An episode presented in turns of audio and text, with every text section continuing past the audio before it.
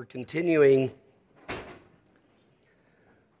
our series in the little letter written by the half brother of Jesus, James. So we're going to be at the end of chapter 4. If you want to find that, put your finger there while I um, tell you a little parable. It'll be up here on the screen. There it is. You can read along or listen, listen to me as I read this, this parable that uh, I once heard. Here's how it goes Here's a parable of life for you to ponder on. A group of tourists is sitting in a bus that is passing through gorgeously beautiful country lakes and mountains and green fields and rivers. But the shades of the bus are all pulled down. They do not have the slightest idea of what lies beyond the windows of the bus.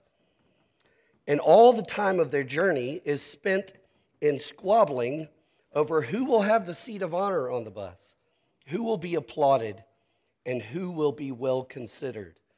And so they remain until journey's end. This is a parable describing life. We're all on a bus, and we're born with the shades pulled down. And when you can't see what's beyond the bus, then you make for the best life you can get inside the bus. It's very similar to how King Solomon described the way life works. And I mentioned this a couple of weeks ago uh, when we were talking about wisdom because James is so steeped in Hebrew wisdom. I think it's important to go back, and I, and I think that he's kind of speaking to this this morning, to this idea. The way King Solomon described this bus parable in his book uh, Ecclesiastes is he compared two ways of living life. Uh, life under the, under the sun, he called it, was life that was just lived as if everything that is and exists is what is under the sun. Whatever the sun's light touches, that's all there is. It's what we would call today uh, naturalism or materialism. It's just, there's no, nothing outside of the material universe. Everything that's under the sun, that's all that life is. That would be the same as living just inside the bus with the shades pulled down.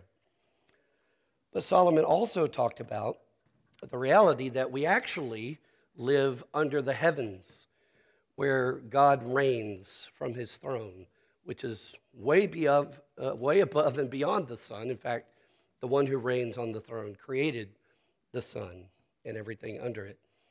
So, for Solomon, living under the heavens would be thinking outside the bus uh, with the shades pulled up, understanding that there's more to life than what's just in here.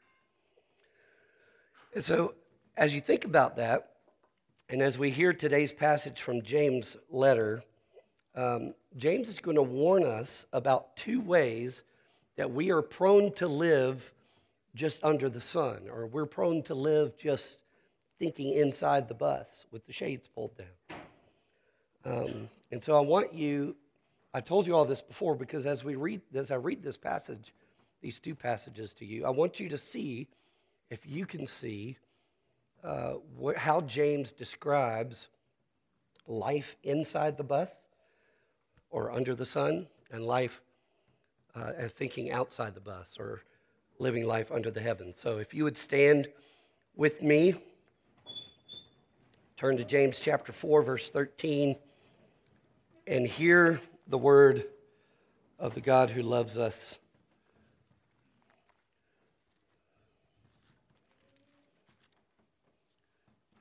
Beginning in James 4:13. And James says, "Come now, you who say, today or tomorrow we will go into such and such a town and spend a year there and trade and make a profit. Yet you do not know what tomorrow will bring. What is your life? For you are a mist that appears for a little time and then vanishes. Instead, you ought to say, If the Lord wills, we will live and do this or that. As it is, you boast in your arrogance. All such boasting is evil. So whoever knows the right thing to do and fails to do it, for him it is sin. Come now, James says again. Come now, you rich. Weep and howl for the miseries that are coming upon you. Your riches have rotted, and your garments are moth eaten. Your gold and silver have corroded, and their corrosion will be evidence against you and will eat your flesh like fire. You have laid up treasure in the last days. Behold, the wages of the laborers who mowed your fields, which you kept back by fraud, are crying out against you, and the cries of the harvesters have reached the ears of the Lord of hosts. You have lived on earth on the earth in luxury and in self-indulgence. You have fattened your hearts in a day of slaughter. You have condemned and murdered the righteous person. He does not resist you. This is the strong word of the Lord. Thanks be to God. Father, would you uh, help us to see what you want us to see in these words uh, from your servant James this morning?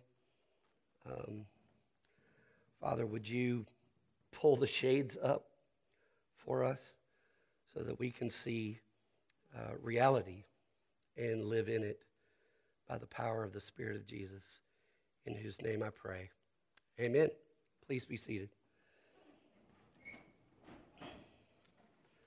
So now let, let's, uh, let's think for, together for a few minutes. This we're going to be a little more interactive this morning than I typically am.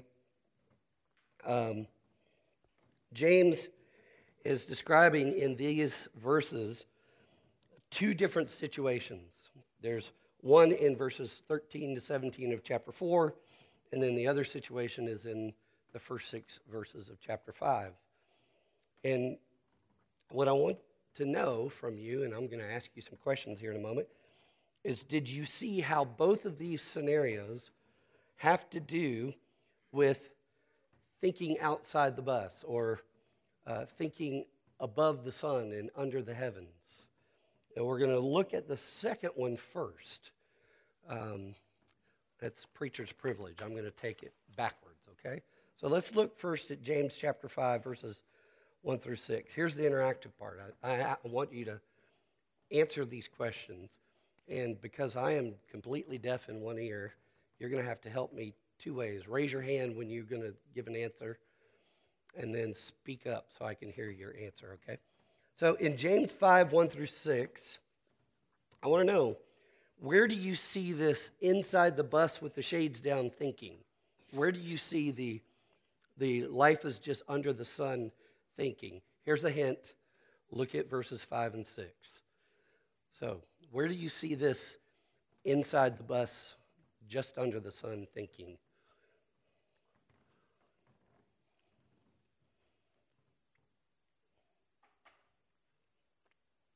I mean, not just where do you see it, it's in those verses, but how does James describe it? David?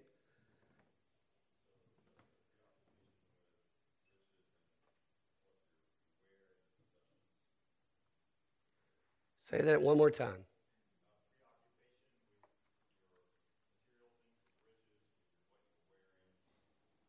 Yes. Preoccupation with material riches. Um, what else? Any, how else would you describe that? What are the words James is using? Self indulgence. That's very much like what the parable said that they spend their whole lives squabbling over who will have the seat of honor on the bus who will be applauded, who will be well considered. They're trying to get the best seat on the bus. And that's what James is describing here. They've just, these folks have just lived their life on the earth in luxury and in self indulgence. They fattened their hearts. And in order to get there, they've condemned and murdered righteous people. They've used and abused people to get the best seat on the bus or what they think is the best seat of the bus. So then, now here's my next question Where do you see James encouraging us to think outside the bus or to think under the heavens in these six verses? How does he encourage us to think outside of the bus and under the heavens?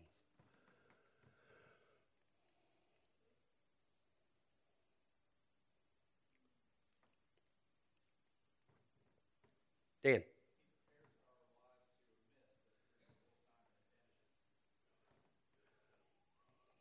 Right. We're in, uh, I'm sorry, chapter 5, verses 1 through 6. We're getting to that one. That's coming. You're right, though. How does he, how, how is he talking to these rich landowners, David?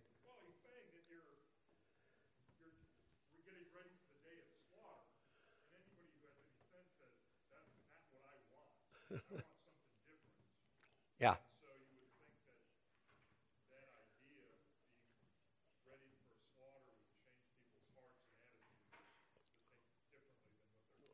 Yeah. See, these, and by the way, these are, these are, he's not condemning just the rich for being rich. He's condemning rich people who use and abuse other people to get rich and stay rich. Okay? So this is not, James is not against wealth, he's against the abuse of the wealthy. Um, and yes, uh, I, it's, he's kind of a little humorous, little sarcasm here, saying, You're fattening yourself up. Enjoy it. You're getting ready for a day of slaughter. There is something beyond this bus. There is another, there's a judgment day coming. You are accountable. Look what he says in verse 4. The wages of the laborers who mowed your fields, which you kept back by fraud, are crying out against you and the cries of the harvesters have reached the ears of the Lord of hosts. This is something that's happening outside of the bus. There's a Lord of hosts to whom he's accountable. There's a Lord who hears the cries of those who have been used and abused by these wealthy landowners um, who use them for their own self indulgence. That Lord who is outside the bus, who is sitting in uh, the throne of the heavens, is not only just, he's also the judge. He has just standards, and he will judge people according to those just standards. So he's calling them to say, pull up the shades and let me show you what's coming, what's waiting for you. And then, what will be the judgment for those who have not lived justly. Look at uh, verses 1 through 3. He says, Here's what's coming for you.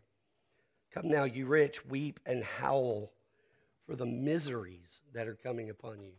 Enjoy your life of luxury now, he says. The miseries are coming.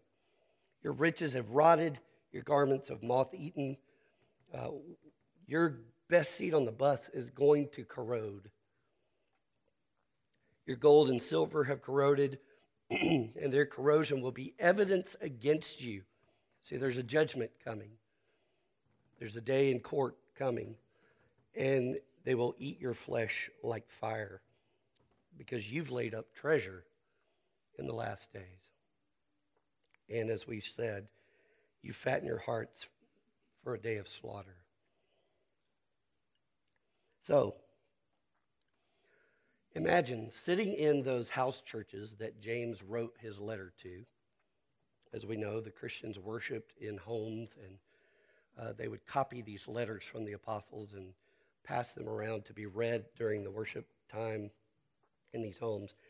You have to imagine now that sitting in those homes are likely some non believing, non, not Jesus following rich folks who have been abusing and using people to get and stay rich. It's like, I mean, these people were going to bring their neighbors and friends that they've met in these new cities that they scattered to, they're going to bring them to church. They're going to bring them to introduce them to Jesus. and so they could likely be sitting there listening to this. And James knows that.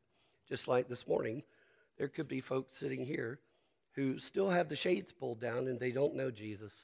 They're not following Jesus. But also, sitting in those homes are Christian poor folk. James has already talked about that in this letter. But they're Christians who are some of the very ones who have been abused by these rich landowners. And James is not just talking to the rich, he's talking to the Christians who have been taken advantage of by them. How do I know this? He says in verse 6 You have condemned and murdered the righteous person, and he does not resist you. And I think James is wanting to encourage those Christian folks who have been taken advantage of by, by others with these words. He wants them to see that there is something coming later, something that's above the sun, that all the work that they've done and, and been abused in doing under the sun is not going to go unnoticed. Judgment will come. And here's, here's what I found interesting that James calls the Lord in these verses, in these six verses, the Lord of hosts. The Lord of hosts. That should make a lot of us go, wait a minute, that sounds like an Old Testament name for God. Lord of hosts. It's actually um, literally uh, the Lord of Sabaoth.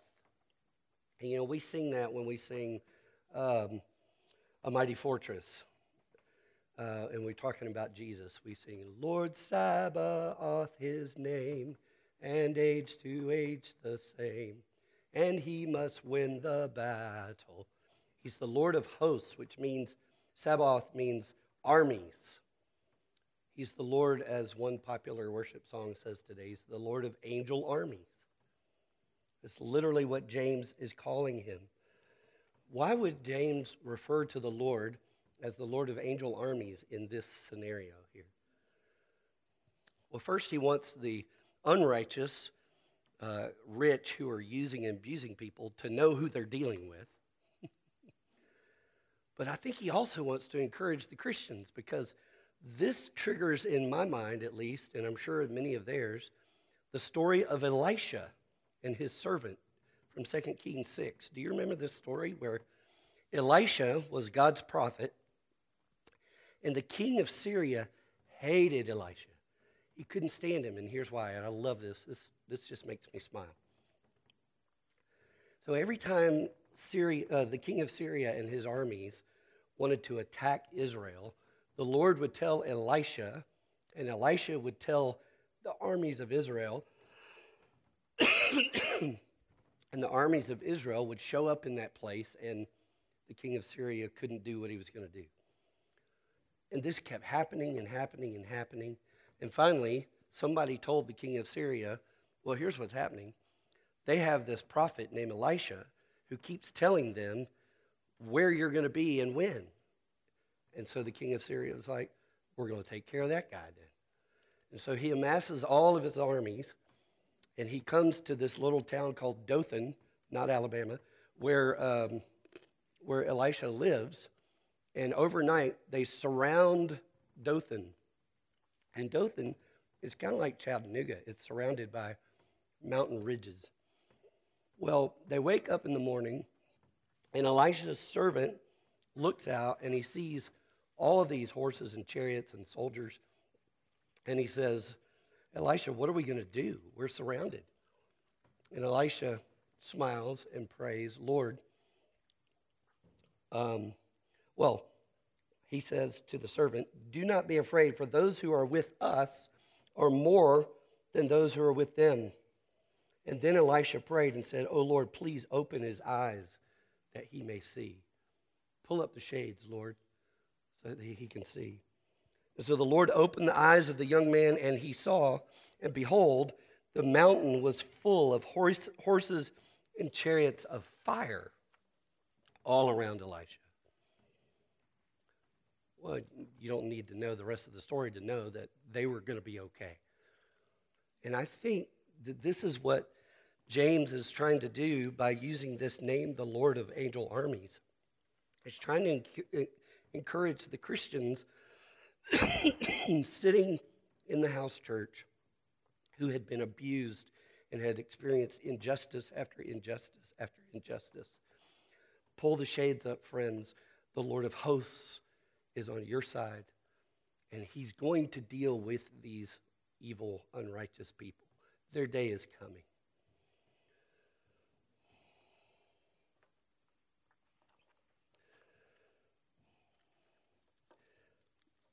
Now, as I, as I studied this this week, in both of these scenarios, I, I couldn't help but think of, of Jesus.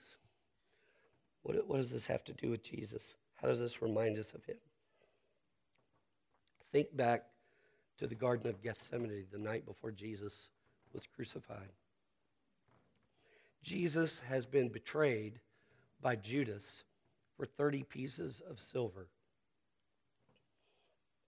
Judas was willing to see Jesus, the righteous one, condemned and murdered just so that Judas could fatten his wallet. But even though Jesus was the righteous person, he did not resist. I think James, when he said, the righteous person who did not resist, I think he was thinking of his brother. And you know the story that when his disciples drew their swords to fight for Jesus, he told them, Put your swords away. Do you think that I cannot appeal to my Father and he will at once send me more than 12 legions of angels? He's the Lord of hosts. Jesus can command legions of angels in a moment. But he doesn't because he says, How then should the scriptures be fulfilled that it must be so? In other words, if I call down as the Lord of hosts all these angels right now, then how will the promise of scripture ever happen that this is how it has to go down? I have to be crucified. What was it that must be so? It was that God had a plan that had to be fulfilled. Friends, you and I have been the unrighteous rich. Now, we may not be landowners who have frauded our employees, but we have used the resources we've been given by God for our own self indulgence. And worse than that, we've been known to use people too. We have been Judas. We've been willing to give away the eternal treasure, Jesus, just so we can lay up earthly treasures for ourselves in the bus that won't satisfy or last. We're the ones that the Lord of angel armies should be coming to judge. We're the ones who deserve to weep and howl for the miseries that should come upon us. But at the moment that Jesus could have brought 12 legions of angels to deliver himself, he didn't call for them. He didn't call for them. Why? Because what must be so is that he would go to the cross and he would weep and he would howl for the miseries that should have come upon us. They came upon him.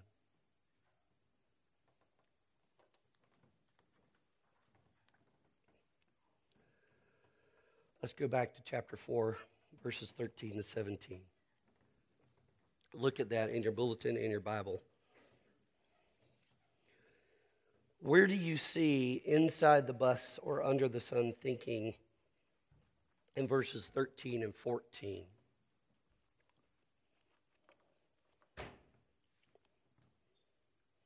That's a real question for you to answer.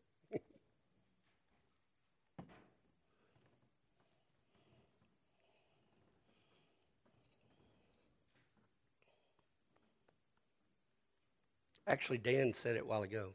You want to say it again, Dan?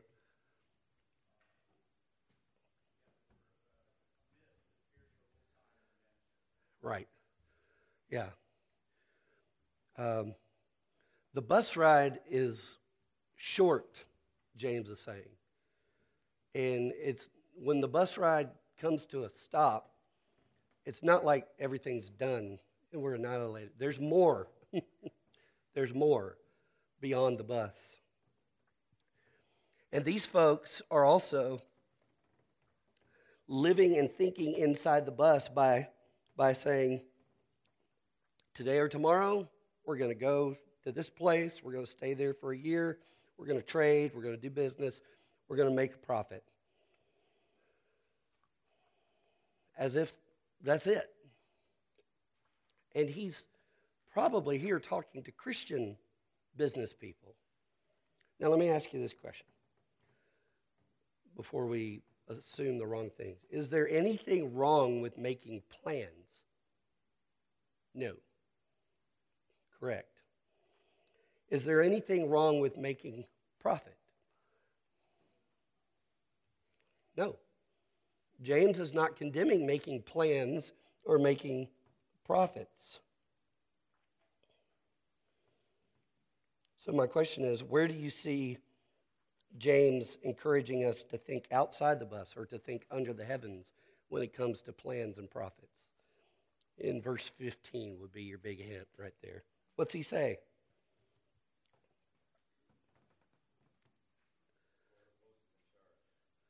Say it again. Yeah. The Lord, this is the other time in these two passages where he mentions the Lord. Uh, the Lord is in charge. And so, in our plans and in our making profits, we should be submitting to and seeking the Lord and His will. It's not that you don't make plans to go somewhere for a year, buy, sell, trade, and make a profit. That's, that's fine. But James is saying, don't do it exclusion, eh, eh, to the exclusion of the Lord. Don't ignore God in all of this. Um, and if the Lord wills is not, James doesn't mean for it to be something that you say at the beginning of your beginning or end of your plans. Like, Lord willing, we're going to go over to Soddy Daisy, spend a year, buy, sell, and trade, and hopefully make a profit. Now, and it's fine to say, Lord willing, but that can become just a, a, a thing you tack on to stuff. It's not just something that he wants you to say, it's something that you pray when it comes to your planning. Your kingdom come, your will be done on earth as it is in heaven, in my plans, in my business, in my making a profit. It's not just about this or that that we will do, James is saying. It's, it's a recognition that we will live according to the Lord's will. He says, if the Lord's will, we will live. First of all, my whole life is dependent on, upon the will of God, much less the this or that that I plan to do. It's about a heart that lives in a state of dependence on the one who is Lord over their life. So, one other question here. Help me out does this principle only apply to business people? He's, he's talking about business people here. But does it only apply to business people? Who else makes plans? Give me some answers. Parents make plans. Who else make plans?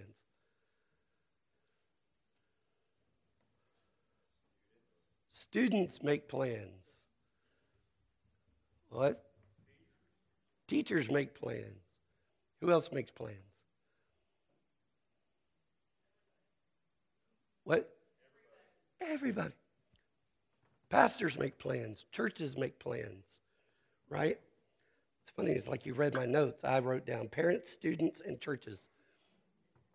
Um, we all make plans. So this principle applies to all of us. It's not, uh, we should not be making plans without seeking and submitting, seeking the Lord and submitting to Him, praying about it. Um, parents, you have great plans and dreams for your stu- for your kids.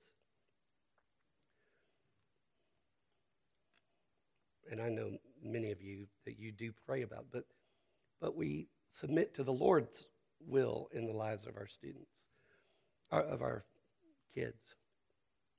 Students, you're making great plans for what am I going to do after high school? Am I going to go to school more? Am I going to go work somewhere? Am I going to get married? Who am I going to marry? Are you searching out the Lord's will and seeking his face and submitting to his will in all of those plans you're making? Church, and here I'll, I'll talk to me, the pastor, and to our elders.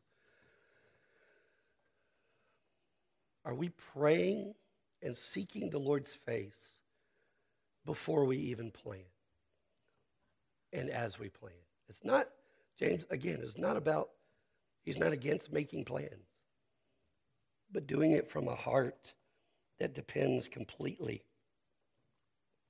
on the Lord who has his will. Now look at verse 16. What does James call it when we live our lives uh, ignoring God and leaving God out? What does he call it in verse 16? He calls it arrogance. What else does he call it? Evil. Those are strong words. Hey, all I did was plan a business trip and I forgot to pray about it. And you say that's arrogant and evil? Well, yes. But it's not just the one instance, it's the, it's the heart attitude of I'm going to do this, I'm going to do my job, I'm going to do my parenting, I'm going to do church, I'm going to do school, I'm going to do it. I got this. It's without a heart of dependence on the Lord and a prayer that says, Your will be done in my life, in my business, in my studies, in my parenting. Your will be done on earth as it is in heaven. Now, look at verse 17. verse 17 seems to not fit here. it's kind of a proverbial saying that where does this come from? So, whoever knows the right thing to do and fails to do it, for him, it is sin. And most scholars that I read do believe that this was probably a Christian proverb that floated around at the time, and that James is taking it and applying it to this situation. So, verse 17 is a verse that you can take out of this context, and it's still true. Whoever knows the right thing to do and fails to do it, for him it is sin. You might want to sit with that verse just this afternoon for a little while and think what I know is the right thing to do, and I'm not willing to do it? But in this case, James is saying, if you know that you should live your life under the heavens, if you know that you should live your life dependent on God as the one who is Lord over every part of your life, if you know that and you don't do it, it's sin. And I think every one of us can say, well, that, that's, that's me. I've done that, I do that. And so the question is, what now? What now, James? And I think that James probably has in mind, again, behind all of this, his brother. So go back to the Garden of Gethsemane with me one more time.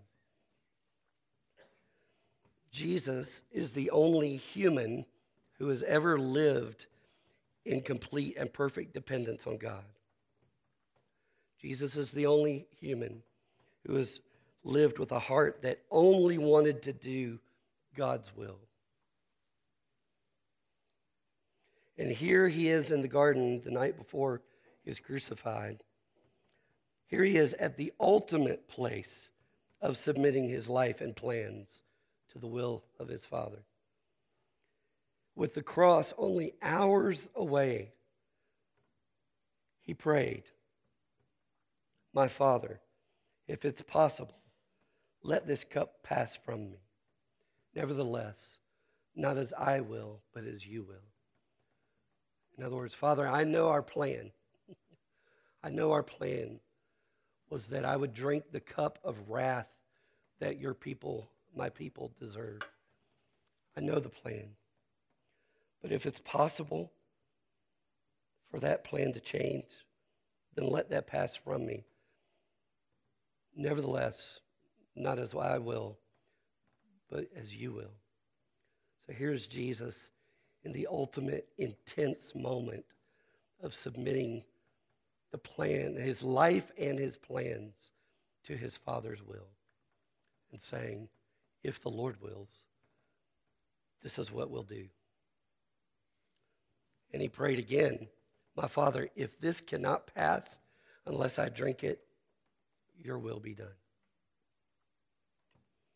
And what was that plan? The plan was to go to the cross, to take on the judgment for our sin of living our lives as if we are our own lords. Living our own lives as if we're our own lords, um, as if we're the Lord that sits on the throne above the sun, of making our own plans and deciding our own purposes for what we do with the time and talents we've been given. That was the plan, that he would take the judgment for our sin of excluding God and being God.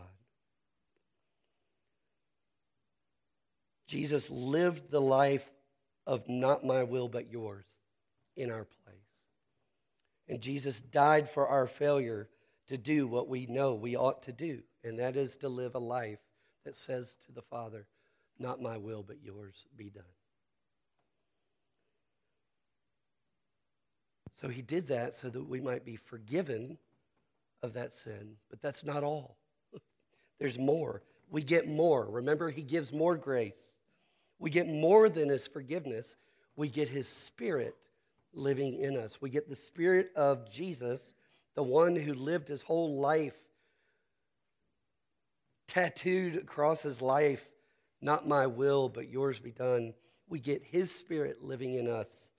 Paul said it this way in Romans 8 that all who have Jesus have the Spirit of Jesus living in them. Paul says, You have received the Spirit by whom we cry, Abba, Father. And what he's referring to is that prayer that Jesus prayed in the garden that night the prayer of Abba, Father. Ultimately, not my will, but yours be done. The Spirit of Jesus, who always depended on his Father and always wanted to do his Father's will, lives in you who follow him and trust him and rest in him. And so, friends, you can know that that's your heartbeat now. What your heart wants to do more than anything else is to make plans with a heart that says, Not my will, but yours be done. You see, James, he just wants us to live the Jesus shaped life that Jesus died and rose again and lives for us to live. He wants us to open the shades and look at Jesus and all that he is and all that he's done and all that he will be for us when he comes. Because he knows that'll change the way we live inside the bus.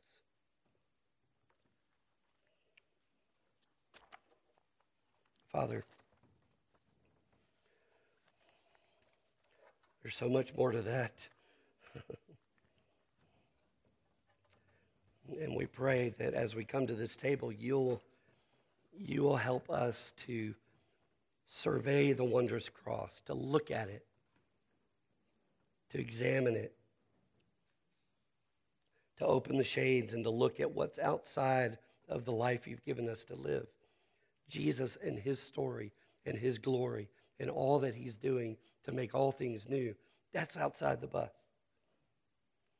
And when we survey that what you did on the cross and through the empty tomb and rising to the throne in heaven to make all that a reality, then we say, My richest gain I count but loss, and I pour contempt on all my pride. Forbid it, Lord, that I should boast except in the death of Christ, my God. All the vain things that charmed, charmed me most, I sacrificed them to his blood. And in fact, Lord, all of nature, everything, if I could have all of nature, if I could have everything that's under the sun, and I could wrap it up and give it to you as an offering, it would still be too small. Because love so amazing and so divine demands my soul and my life and my all. Father, would you, would you open the shades for us and help us to see Jesus? It's in his name I pray. Amen.